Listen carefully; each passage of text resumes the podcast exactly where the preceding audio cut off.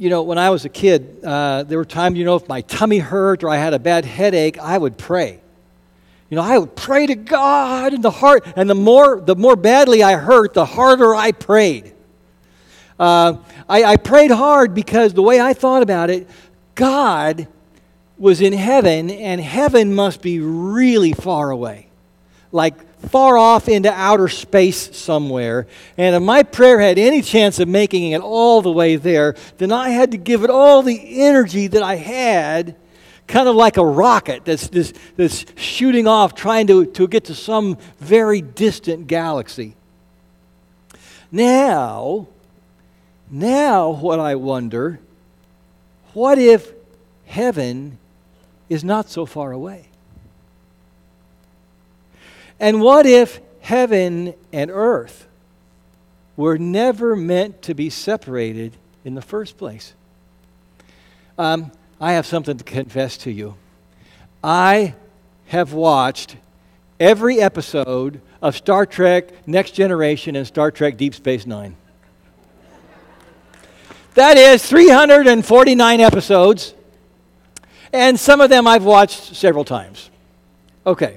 So it is really, truly amazing that I haven't given you more Star Trek illustrations over the years, right? But I'm going to give you one today, a little piece of one. Did you ever see the Star Trek episode? Probably not. Uh, where a couple of crew members are trapped in an alternate reality, that they're still on the ship, but no one can see them or hear them because they are caught in a different dimension. Ooh, ooh, so, what if heaven is like that? You know, not far away, uh, but, but right here. In, in a dimension of reality that we don't normally see or hear, but still among us. Today we start a new series called Discover Together, and what we are going to discover together are some big ideas of the Bible, starting today with heaven and earth.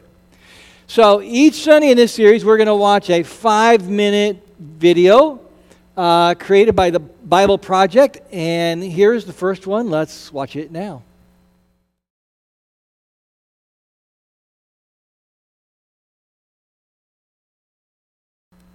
Okay, there you go. And we are going to see similar videos the next two Sundays. And then we're going to take a break from the series, and then we'll uh, continue it for three mo- more Sundays into February. And because these videos are so good, uh, if you're in a faith group that is also following this series, you're going to watch the videos there too. Uh, they're, they're worth watching a second time. And also, uh, when the message videos uh, are posted um, online, uh, from Sunday. They usually appear usually Tuesday morning. There's going to be a, a text or a link in the description so that you can go and watch this video too, because we can't embed it into the regular sermon video, but we can have a link so you can watch it again. Um, so, the basic definition is that heaven is God's space and earth is human space. Pretty simple. And God's design originally was for heaven and earth to be blended together. Uh, in Genesis chapter 2, we see that you know the garden of eden is just it's paradise. It's beautiful. And the man and the woman they they wonderfully reflect the image of god. And the earth is filled with the glory of heaven until they eat the forbidden fruit the, the couple has to leave the garden, never to return. In Genesis 3, though, there, there's something that's really uh, outstanding here, but it's easy to overlook. Just after the woman and the man eat the forbidden fruit, God comes looking for them. Here's what it says in Genesis 3 8. Then the man and his wife heard the sound of the Lord God as he was walking in the garden in the cool of the day.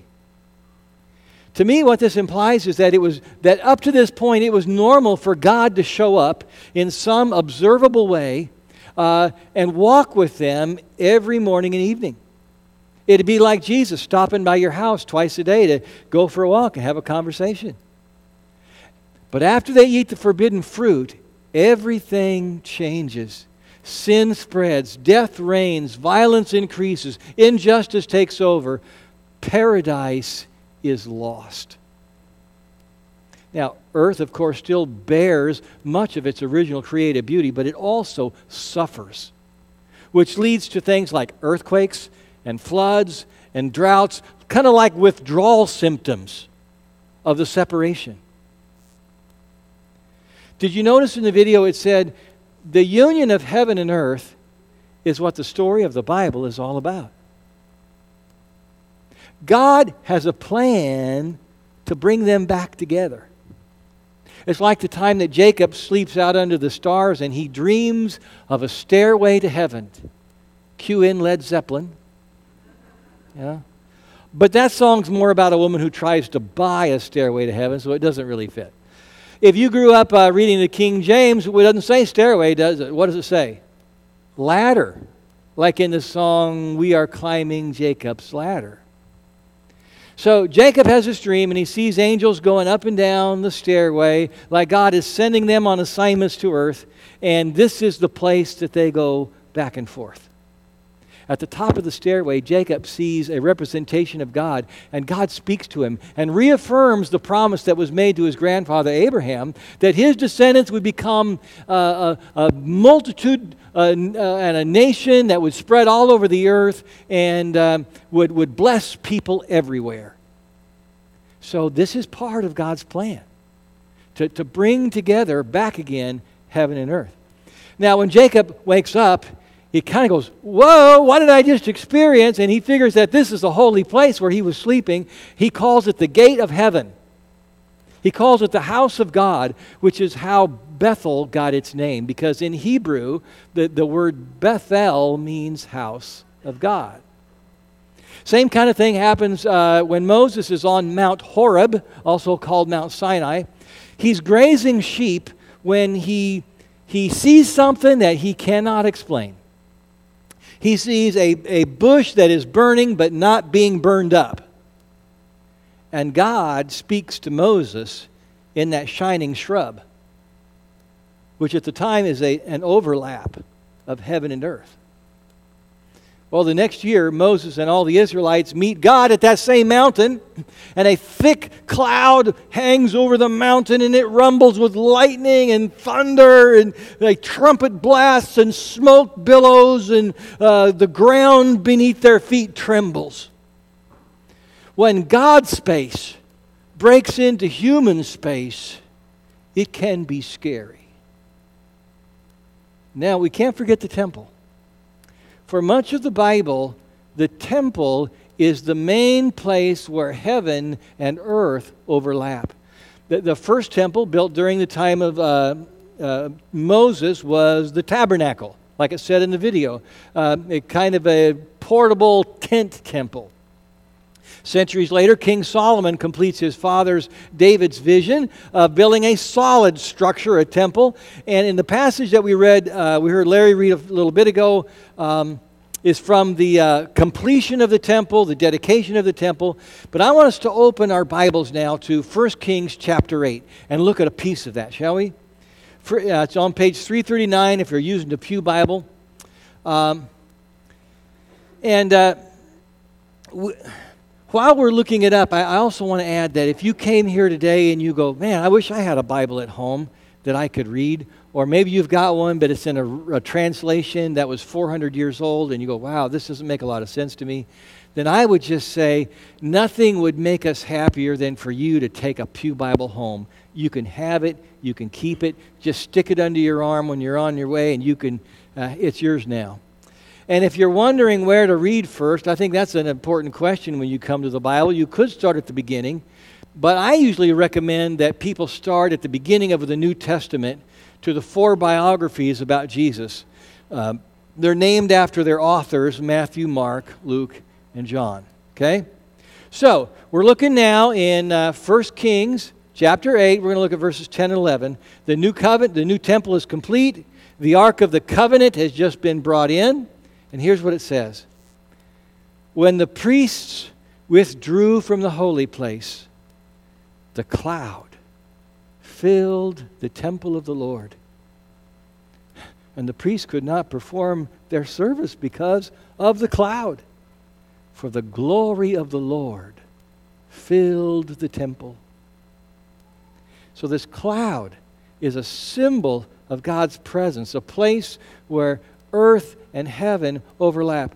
And the cloud is only temporary, but God's presence remains until until a few centuries later when Israel's sin gets so bad they it's like they are beyond repenting. And God knows the only way to turn them around is to give them judgment.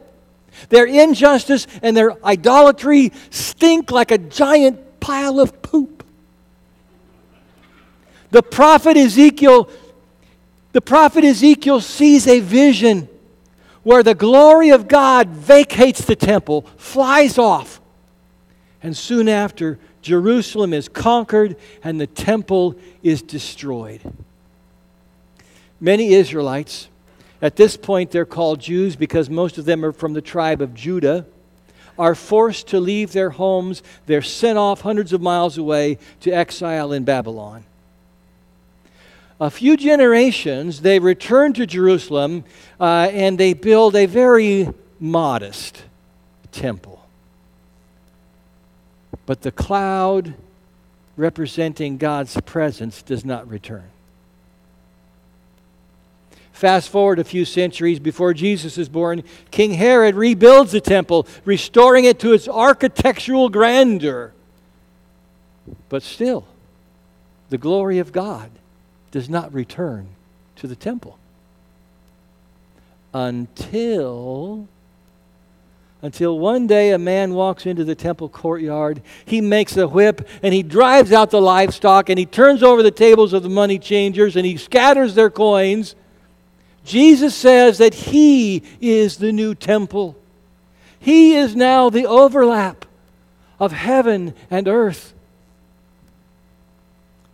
Of course, we know that after Jesus' death and resurrection, He leaves the earth, He ascends to the throne with His Father, and once again, the overlap of heaven and earth is gone until until 10 days later when 120 of Jesus' faithful gathered in prayer, and suddenly the Holy Spirit comes upon them. And the Holy Spirit fills them. And after that, more people put their faith in Jesus, and they are filled with the Holy Spirit. And we are a part of that movement today that is still continuing throughout the earth. And here's what it means for you and me. When I put my faith in Jesus, and receive the Holy Spirit, I become an overlap of heaven and earth. I mean, that's a bold thing to say, right?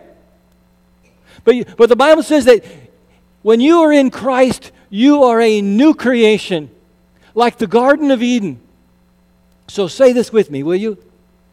When I put my faith in Jesus and receive the Holy Spirit, I become an overlap of heaven and earth. You know, that's why Christians, we don't build temples, right? We don't build temples. We are the temple. The New Testament says that every person who belongs to Jesus and is filled with the Holy Spirit is like a stone, one of the stones of God's living temple. So, this church building is not a temple. I've been here in this room all alone at night it does not glow with the presence of God. All you see are exit signs. It only glows with the presence of God when we are here. We're, uh, we're more than three weeks now into the partial government shutdown. On Friday, uh, some government workers did not get a paycheck. That may include some of you and people you know. And I wonder if that will increase the need that we see at the pantry for a little while.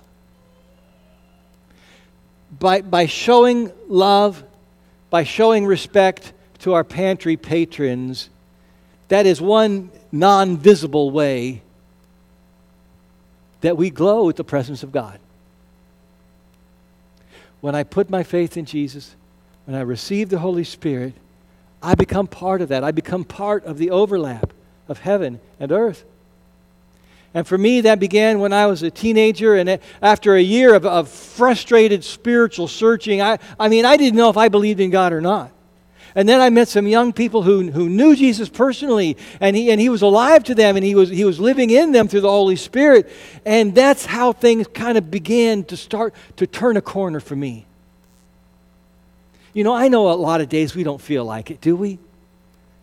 We don't feel like an overlap of heaven and earth. We feel like an overlap of sludge and crud a lot of days, right? Some days, all we can think about is how badly we've messed up. But let me tell you this, and I want you to hear me out. Your failures do not define you. Your failures do not define you. Repeat after me, would you? My failures do not define me. And you know what? Neither do your successes.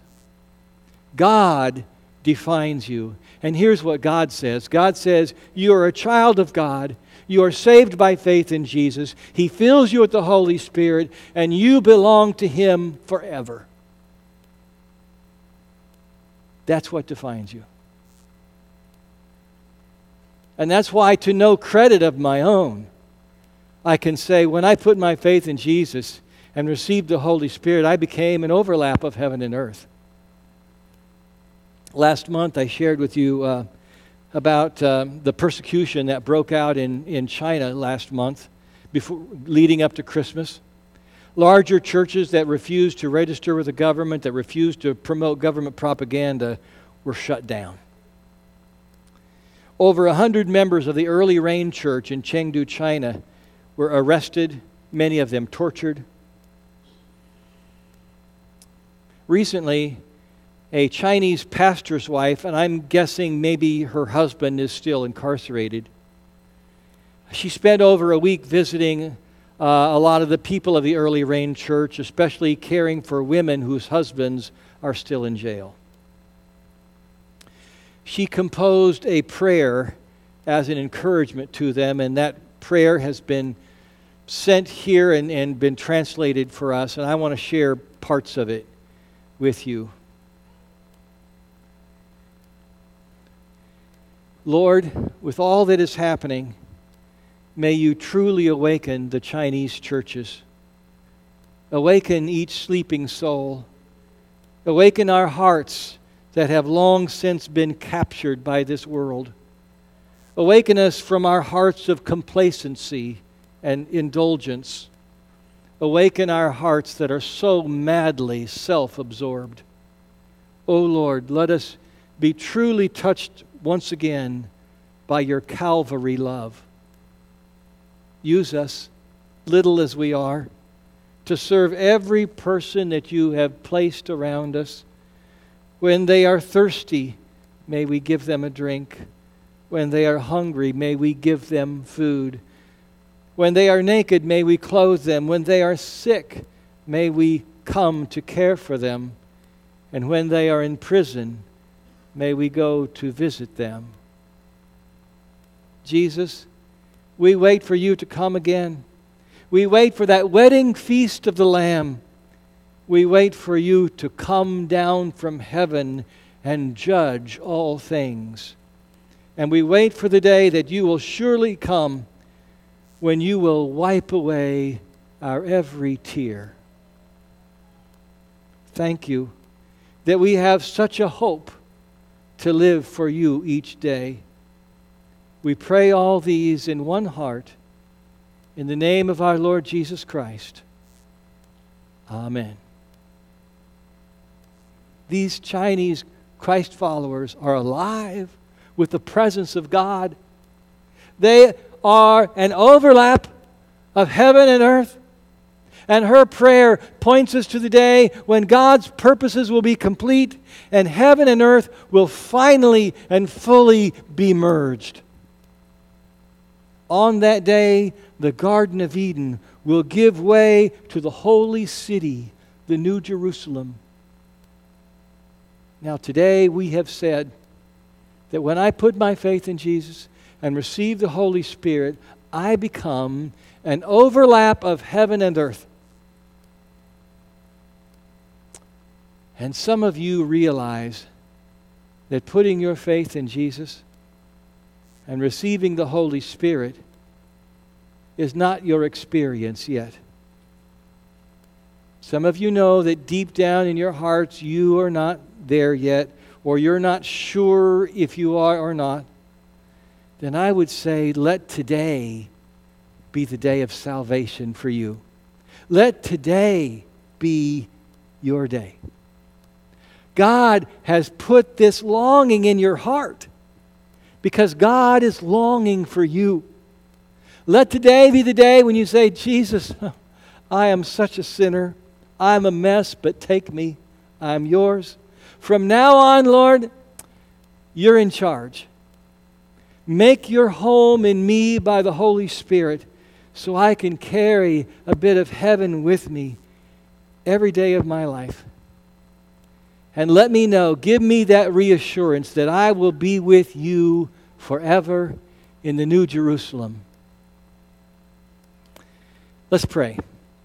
Oh Lord, that prayer that I just shared uh, may express the desire that, that several people in this room have right now who know that they are sort of on the outside looking in that, that Jesus is not someone who is the Lord of their life or their Savior, and they've not received the Holy Spirit, or all of it seems kind of foreign or confused to them. And so, Lord, I would just pray that today would be a day of salvation. And if that's where you're at, I invite you to join with me and, and pray in your own heart, in your own way, as I lead in that prayer again. Jesus, I am such a sinner. I am a mess, but take me, I am yours. From now on, Lord, you're in charge. Make your home in me by the Holy Spirit so I can carry that bit of heaven in me for the rest of my life. Let me know. Re- give me that assurance that I am with you now and forever and will one day join you and all your people in the New Jerusalem. And so we pray this in, the, in your name, and all God's people said, Amen.